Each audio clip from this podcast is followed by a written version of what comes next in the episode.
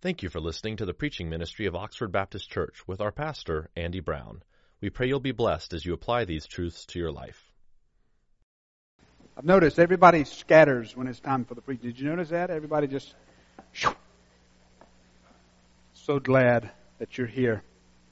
So glad that we get to testify together continually of the greatness of our God and King. Would you take your Bibles today and turn to Matthew chapter 6. And today, we're continuing to look at the prayer that the Lord has given us. We'll focus all of our attention today on one phrase. And there's one phrase in Scripture that tells more about the posture of your heart and my heart than any other passage in Scripture. There's one phrase in the Bible that tells more about the condition and the posture of our heart than any other passage. And let's just say this. Let's remind ourselves of this. God cares about the condition of your heart. God cares about the posture of our hearts. Now we know this. We're confident when we say this. We can say that with confidence because we know that He has come from heaven seeking and saving us. Well, why in the world would he leave his throne above to come and seek us? We were lost. He loved us. He came after us. And when he came to us, we didn't know him. Many of us thought that we were enjoying life, when in reality we were heading on a path that if we were to follow it in its end, it would have left us lonely. It would have left us alone, empty, afraid. We really didn't know that we were on a separate path until love came and found us right where we were in our lostness. We didn't know that we were lost and, until we felt the warmth that comes from enjoying the presence of God from hearing His voice, from delighting in His ways. You see, listen carefully. Before Jesus, our wills were bound. As one hymn writer puts it, long our imprisoned spirit lay, fast bound by sin and nature's night.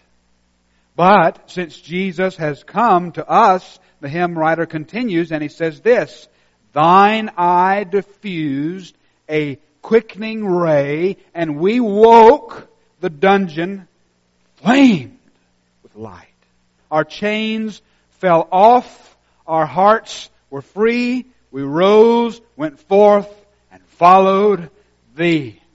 Now, in a world filled full of darkness, Christ has called us, listen, who were darkness to serve as light in the world. Listen to me carefully this morning. God is concerned. He cares about the condition of your heart. God cares about the posture of your heart. Now we believe that. We believe that God cares about the posture of our heart. This is the gospel truth. It's the gospel truth that we hold our entire life. We hold this truth our entire life. Did you catch that? We hold not just for one part in our life, we hold it for all of our lives. We're always praying, we're always seeking, we're always saying, Here's my heart, Lord. Show me the right way, as the psalmist says. If there's a wrong way that I find myself in, you teach me and show me what is right. The reason that we hold this truth for all of our lives is because this truth is the truth that undergirds existence. We don't just hold this truth haphazardly. We no more hold this truth haphazardly than we try to catch lightning. No, just go, go out, stand with the, whatever instrument you have in your hand and try to catch lightning and you'll see what I mean. We don't hold this truth haphazardly. This truth is the most remarkable truth, period. So we constantly have to remind ourselves of this truth. And what I want to show you today from Scripture. Listen carefully. What I want to show you today from Scripture is the most beautiful thing that our Lord has called us to say, but it's the most difficult. It's the most difficult. And at the same time, it is the most beautiful. Join with me in reading the Bible. Hear the word of our Lord, Matthew chapter 6, begin in verse 9. Pray then like this Our Father in heaven, hallowed be thy name. Thy kingdom come, thy will be done on earth as it is in heaven. Would you pray with me? Our Father, here we are, placing ourselves before you today, already feeling the weight of your glory. Please comfort us by your word. Conform us into an image that delights in you.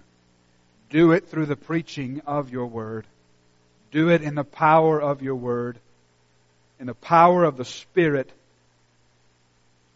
in the name of the Son, to the glory of the Father.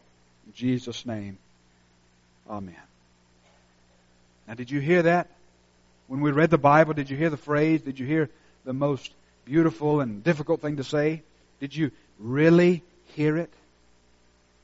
When Jesus taught us to pray, Thy will be done on earth as it is in heaven.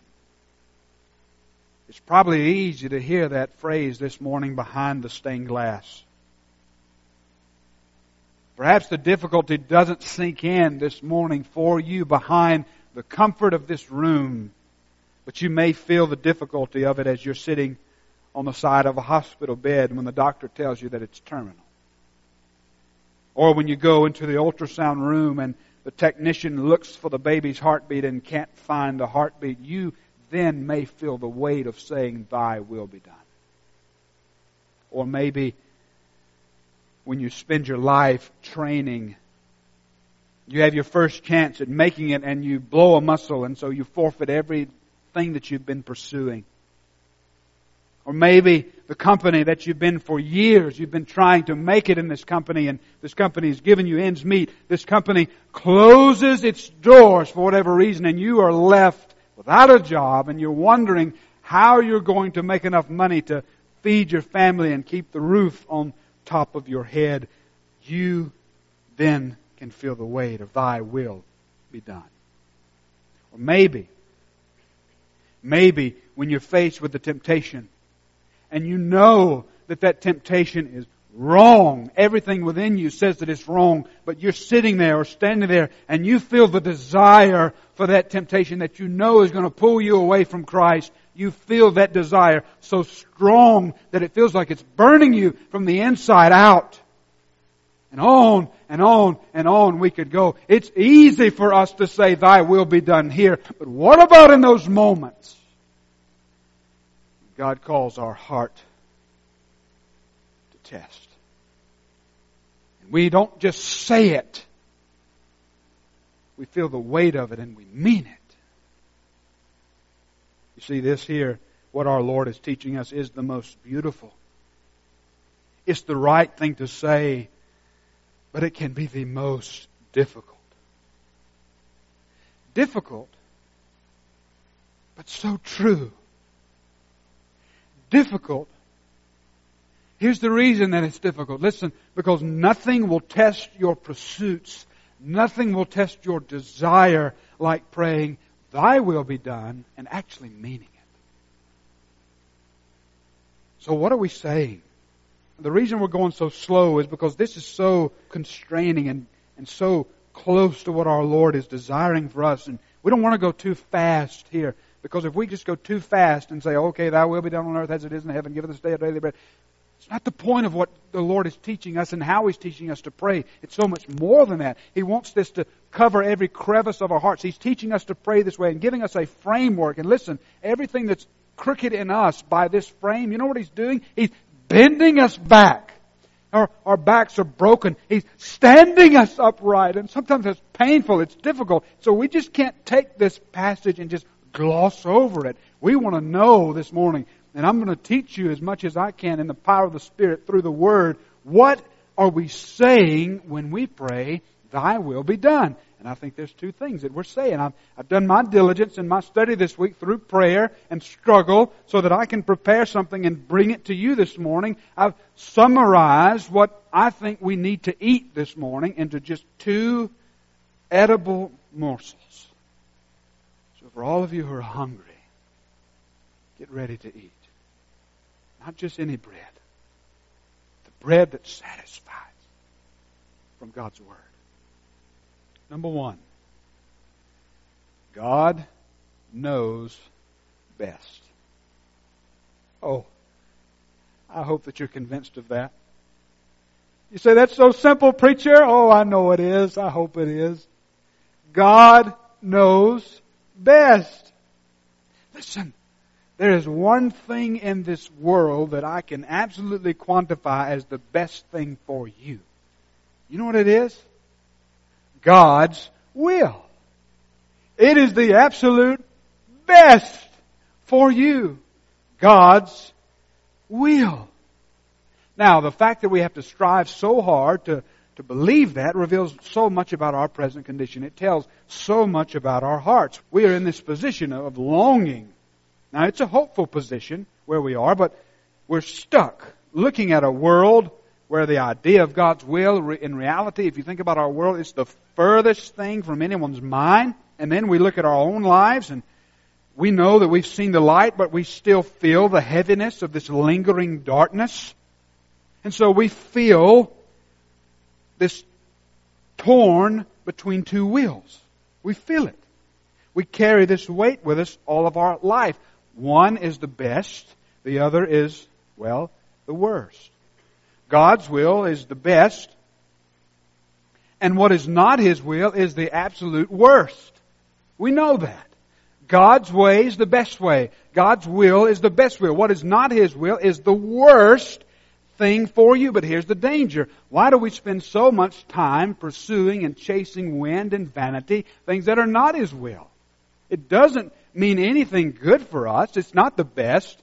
But so oftentimes I'm afraid in my own life that my life is characterized by pursuing what's not best. Your life is characterized by pursuing things that are not best. Our lives are characterized by pursuing what is not best. You see, one, God's will is like a, a harmony. A perfect symphony of, of pure beauty. You close your eyes and you just listen to it and the orchestra and the choir, they just take you away. You're lost in that moment. And the other, is like a group of people up here making noise with their instruments and pursuing, you know, sort of like what happens in my house when we give a, excuse me, when some of you give our children toys to bring home and they play with those toys and especially, you know, some Sunday mornings and Wednesday nights in children's church or Wednesday, they give them these little thing, noise makers and they come home and the whole ride home, I'm just thinking, you know, please.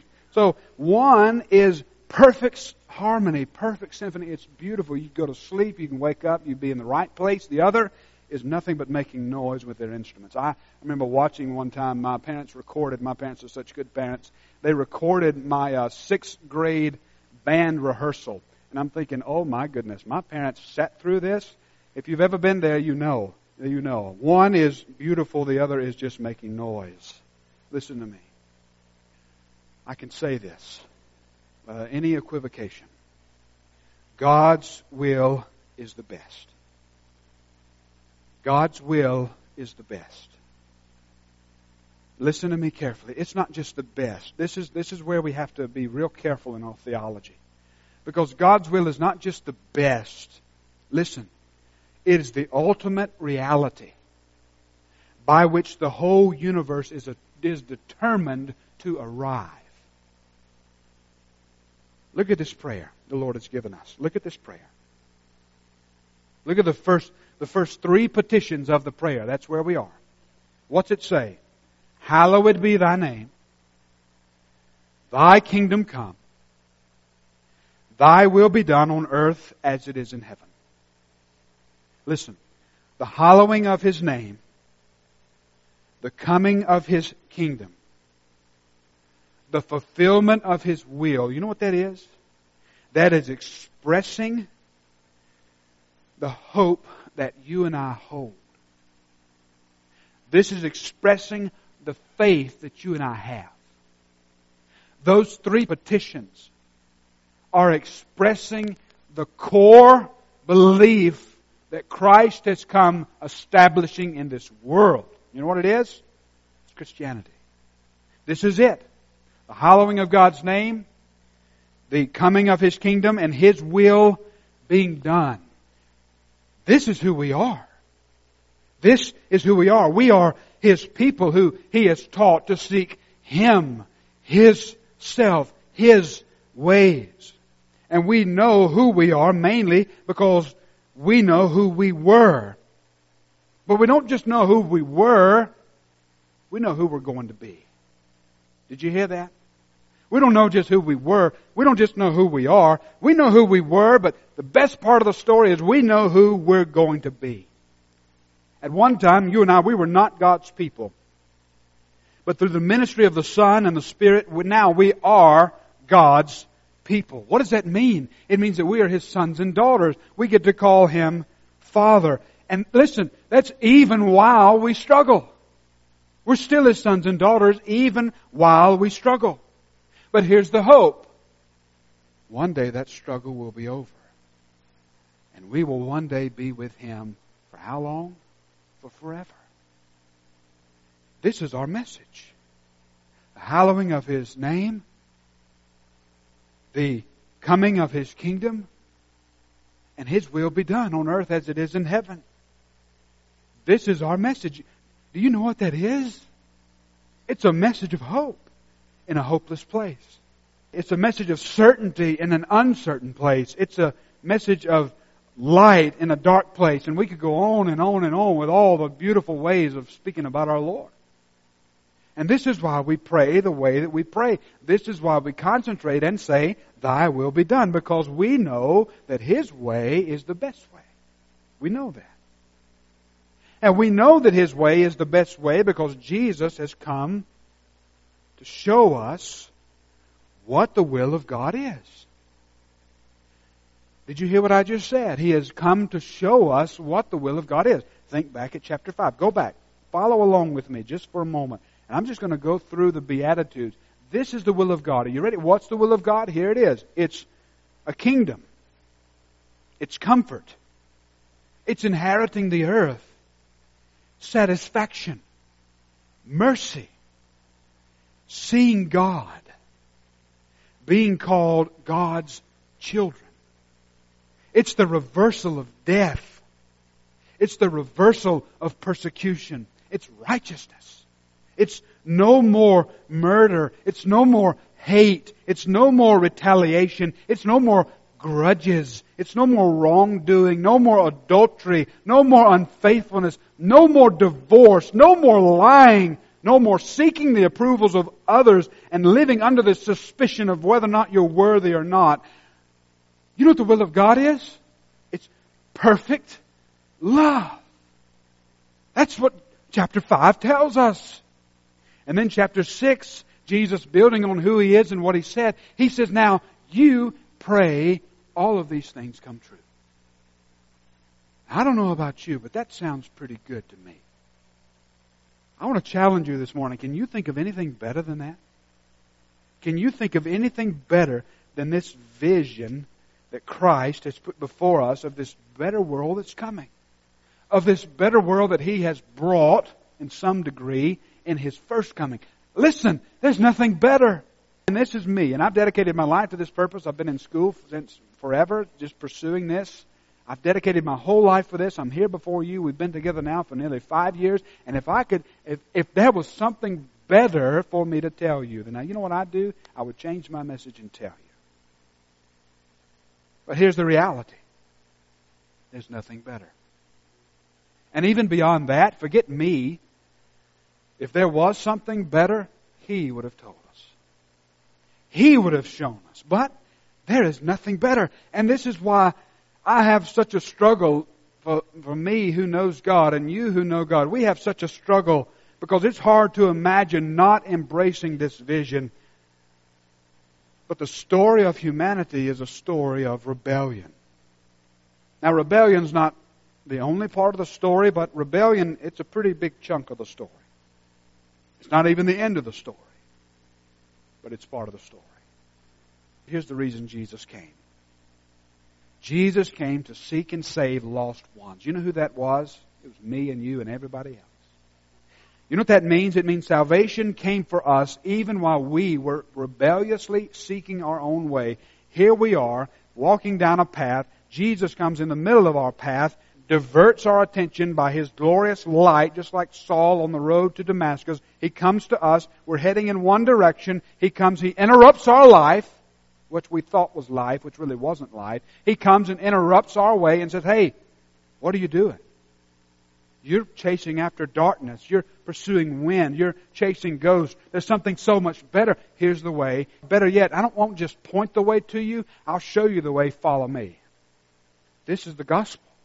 While we were yet still sinners, Christ came to us seeking and saving the lost ones. He came to us while we were incapable of going to Him. He came as the beauty in a land that was full of beasts.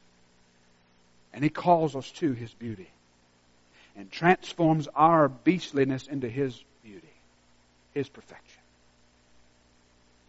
And I have a hard time just thinking about that. And I just ask, who in their right mind wouldn't desire Him? But so many don't. And the reason they don't is because of the fall. You know what happened in the fall when the fall is what happened in Genesis chapter 3 when God said, do this, and man chose to do the opposite of what God did. You know what happened then? Listen, the fall brought a rupture between God's will and our will. There's now two wills. There's God's will and there's our will. Before we chose to forsake God and choose our own way, there was a, there was this harmony that existed between what God desired and what we desired. There was a harmony there and there was no difference. They were the same. Once the woman and man took the fruit that God forbid, they took their thoughts and placed them above God's thoughts. And listen to me, in that moment, we chose for ourselves instead of trusting that God knows best. Chose for ourselves instead of trusting that God knows best. And so God has come to us just like he did in the garden. And listen to this part. Though instead of banning us from the tree of life, you know what he does? He puts himself on a tree to become the way to life. Why? So that we could enjoy what was lost. He came seeking and saving lost ones. We didn't have it all right and put together and said, man, you know, I'm, I'm so good, God will save. No, no. We were lost. Any good that we had was a filthy rag in God's eyes. He came to us in our deplorable position of dependence upon Him and He saved. He redeemed us. He restored us so that He could then take us and align us with His purpose so that He could teach us to pray, Thy will be done, and not just say it, listen, but mean it. And by the way, let me just say this in case you're wondering. This is the only thing that we can pray for. Did you know that? This is the only thing that we can pray for. We can't pray for anything else and expect an answer outside of the will of God. For example, you can't pray, God, please let me commit adultery and get away with it. You can't pray that. You can't pray, God, please give me the smarts so that I can cheat on my taxes. Lord, let me not get caught speeding 80 miles an hour in a 35. You can't do those things. And those prayers are absurd. We know that. The will of God is the only thing that we can pray for. The only thing. Now, I know you're going to try it because I've tried it before. I've been pulled over before. Oh, Lord Jesus, please. Please. Don't let that, I mean, I'm, I'm so terrible, I'll be honest with you, me bearing my heart before you, I'm so terrible. This is, the Lord is redeeming me as He's redeeming you. I remember taking one time, I had this Bible with a Bible cover. It said big Jesus on the side of it. I ran over a, a well, anyway, I won't tell you what I did, but I did what I shouldn't have done and waited for the cop. And I took my big old Bible out and I put it beside me, and I'm thinking maybe the cop will see this Bible and not pull me. And anyway, well, I won't tell you if it worked or not, but that was not the right thing to do. Not the right thing. We can't pray anything but God's will. So He comes to us He shows us. He teaches us. Listen with patience as a father does his children, as a shepherd does his sheep. This is the way that you should go. Uh, uh, uh, uh. Don't go over there. Listen to me. Don't pursue that path. Puts an obstacle there. You push through it. He puts another one there. You push through. Trust me, son. Trust me, daughter. Don't do it. He's giving us this wonderful opportunity to pray in this way. And you know what He's doing? The reason He's, He's letting us see something that we couldn't see before. You know what we see? We see the very fabric of existence. We know the order of the universe now. But better yet, we know the one who orders the universe. And we call him Father. you don't have to convince us too hard that He knows best. We already know that He knows best. Now, sometimes we get out of line, which is exactly the, the, a perfect use of the phrase, we get out of line, so what does he have to do? He has to come and he has to put us back in line. How many of you have ever had your daddy put you back in line? You know what I mean? He has to come and put us back in line. And the father may have to discipline us, but our lives are now characterized by really just one word as we live this life. You know what it is? It's trust. Trust. And that's the second point this morning. God knows best, so we trust Him. Jesus is calling us because, listen, His name is holy, because His kingdom is coming. He is telling us, trust me. This is what we're saying when we pray, Thy will be done. We are praying, Lord, I trust you. Lord, you do whatever you want in my life. Now, sometimes we have to say this with great heaviness. I know that. More than me knowing that, God knows it. Sometimes it's with great heaviness that we have to pray, whatever you want, Lord. You know why? Because we feel the pressure of the two ways. We feel the, the rupture that's resulted. It's like this void that we're almost sucked into and lost because we, we feel this pressure of this way that was and this way that is and this way that's coming and we're between all of it. We feel this pressure of the two ways and we have to be taught to say this. And often we have to be brought to say this. But thankfully we have a gentle shepherd to lead us, to hold us, to help us. A shepherd who is a lion. A shepherd who is king. A shepherd who has said, I will never leave you nor forsake. Think with me just for a moment. Think, think. You've gotta get this. God is the order and determiner of reality. He is the ultimate standard. He is the highest. He is the greatest. He is the most excellent. He is the most wonderful. He is the orderer and determiner of reality. You know what this means? Well, it means He's God. What else does that mean? It means that we're not. What else does that mean? Here's what it means. We either conform to His ways or we are consumed by Him. And I think that hell is really fire. What a beautiful picture hell is of the majesty of God. What does fire do? It consumes. We're either conformed to Him, by Him, to Him, we are consumed by Him. See, because who He is. What is out of order will eventually be put back into order. What is rough will eventually be made smooth.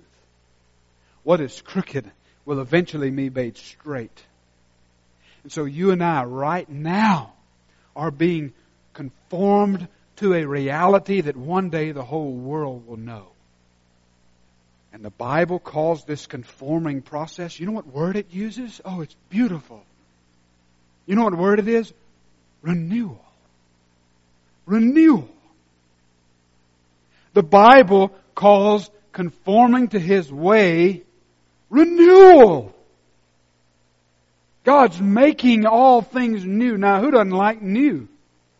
That new car smell, that new pair or whatever. Who doesn't like new, right? This is what God's doing to us. He is conforming us. He's showing, hey, this new way, this is not a new way, it's an ancient path. It's the best one. It leads to life. It leads to satisfaction. It leads to joy. It leads to ultimate pleasure. This is the way. Walk in it. Listen to what Romans chapter 12 says, and this is so good. The, the thought really starts back in 11, so let me read it to you. Listen to what it says. It says in Romans chapter 11, listen to what it says. It says, Oh, the depths of the riches and wisdom and knowledge of God. How unsearchable are his judgments and how inscrutable are his ways. For who has known the mind of the Lord, or who has been his counselor, who has given a gift to him that he might be repaid? For from him and through him and to him are all things. To him be glory forever and ever. Amen. Listen to what he says. Listening. Are you listening this morning? Say amen. Listen. This is, don't miss. Because of all that, because of the surpassing greatness of his word, I appeal to you, therefore, brethren, by the mercies of God, present yourselves a living sacrifice, holy and acceptable to God, which is your spiritual worship. Don't be conformed to this world, but be transformed by the renewal of your mind, that by testing you may discern, listen, what the will of God is. That which is good, acceptable, and perfect. Did you catch that? Happiness and joy come from knowing God's will. And discerning God's will, that's the adventure of a lifetime. Discerning God's will is the endeavor of our lives. Oh, it's not just the endeavor of our lives, it's the adventure of a thousand lifetimes. Every step, every plan, every decision, every thought is taken captive and placed under the obedience of, of God. So you know what that means for us? It, it means that we live our lives with a certain posture, certain position. You know what it is? Thy will be done on earth as it is in heaven. Now listen to me. It's not a shrunken posture. Thy will be done. It's not a posture of dejection or defeat. This is a posture of bold assurance as we walk into the face of any storm, any danger, any heartache, any threat, and we say confidently because our Lord is holding us up and we are holding on to Him, Thy will be done. Now this brings up an important point for us to consider. Can we know the will of God? Can we know? Oh yeah. You say, how on earth can we know the will of God? He has laid a firm foundation for us to know His will. You know what it is? Scripture. And what more can He say than to you He hath said? This is why it's the great endeavor of our life. We get to know the will of God. We get to pursue the will of God. You know how? Thus saith the Lord. We have His Word to us. We have His revelation to us. What more can He say than to you He hath said? So many times people have problems with the Bible. You know what? If they would focus on the parts that they don't have problems with, they may not have problems with any of it. Can we know the will of God? Well, Scripture tells us. Listen, for the unbeliever, the will of God is clear. Listen to what it says, John 6:40. This is the will of my Father. Everyone who looks to the Son and believes in Him shall have eternal life. And I will raise him up on the last day. That's pretty plain, isn't it? That's the will of God for the unbeliever. Believe in the Son, you'll be resurrected. Woo! Pretty good. What about for the believer? Now, it's easy for the unbeliever. You have come to Jesus. Okay, now what? Now that I've come to Jesus, now what? For the believer, the will of God is summarized by one word. It's a five letter word, begins with a G. Can you guess what it is? Any guesses? Glory. Okay, glory. Glory. Listen to this glorious thought. Listen. All the promises of God are now yours in Christ Jesus. Not some of them. Not just the ones you like. Not just the ones, thankfully, listen, not just the ones you have hanging on your wall that are dear to you, or maybe that you have on your t shirt or you've got memorized. Listen carefully to me. All are yours. Listen to the text. All the promises of God find their yes in Jesus. This is why it is through Jesus that we utter our amen to God for His glory. Think about it. Do you need wisdom this morning? Well, James has you covered. James says, If anyone lacks wisdom, let him ask of God, who gives generously to all without any reproach, and it will be given to him.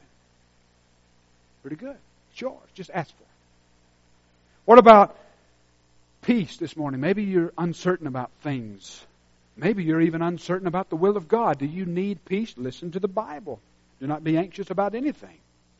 But in everything, by prayer and supplication with thanksgiving, let your requests be made known to God. Listen, and the peace of God, which surpasses all understanding, will guard your hearts and minds in Christ Jesus. That's for you. What about how to make a decision? Can we know from God how in the world we make a decision? Well, keep reading Philippians.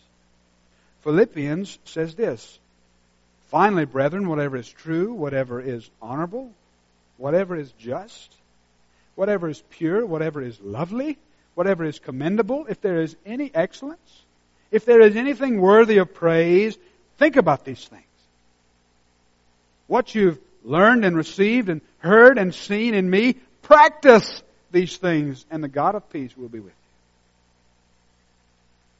you. Now, I don't want to make the will of God light. I don't. I don't want to make it light. It's not light. There's a great weight to His glory. There's a great weight that we feel by pursuing Him. It's heavy. Listen to me carefully. It's heavy, but it's not burdensome. It's heavy, but it's not a burden for us. So many of us, I, am I'm afraid, we think that this is a burden.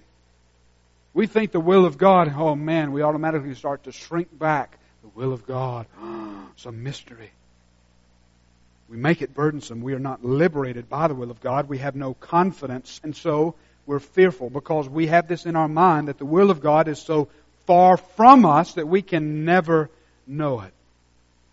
But listen to me carefully. It's real simple. Are you ready? Just do something. Just do something. Don't get so hung up on the small details. If what you're doing will mean God's glory, then do it. Whatever it is. Do it. Oh, I don't know, Pastor. Do it!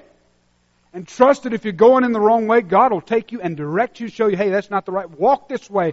I love Isaiah, and I was mentioning this to the new members class this morning, and I, I meant to write it down, but I, I, left it out. God sometimes comes to us, and this verse in Isaiah, you can look at it and email me later if you want to. He comes to us and he, he whispers. He said, you'll hear a whisper, and he'll say, this is the way, walk in it. This whisper, this small voice says, this is the way, walk in it. So just start walking, man. Just start walking, lady. Start walking. Do something. Quit spinning your wheels, wasting your life. Just do something. You and I need to be so confident in the purpose and power of God that we are willing to do whatever it takes to achieve thy will be done on earth as it is in heaven. Confidence in praying comes from being assured of God's will. Confidence in praying comes from being assured of God's will. Confidence in praying comes from being assured of God's will. Confidence comes from being content and satisfied with thy will be done. So often I'm afraid we're tempted to throw a phrase around like a, like this, like we're tempted to throw this phrase around, thy will be done, like a blanket of doubt. We say all we want to say and then we just cover our prayers at the end. Well, nevertheless, not my will but thine. It's despicable. God doesn't call us to that. He calls us to something so much more for us to have our minds so in tune with His will, so walking in His Word, so listening to His voice in the power of the Holy Spirit that we can say, Thy will be done. Don't throw a blanket over your prayers and pray God's will for your life. Listen to me carefully. Don't misunderstand this. This doesn't mean that we know all things. Do you know what it means? It means that we know one thing. And since we know the one who knows, what more do we need to know? God, position my life for your glory. Period. No strings attached. No ifs, no ands, no buts. Whatever befall me, whatever comes my way, you, Lord God, you receive glory and help me to walk in that way. And we trust Him. The reason we trust Him is because He's good. This isn't some name it and claim it. You know what that is? That's witchcraft. That's practicing witchcraft. That's not true religion. That's witchcraft. Name it, claim it. That's not what this is.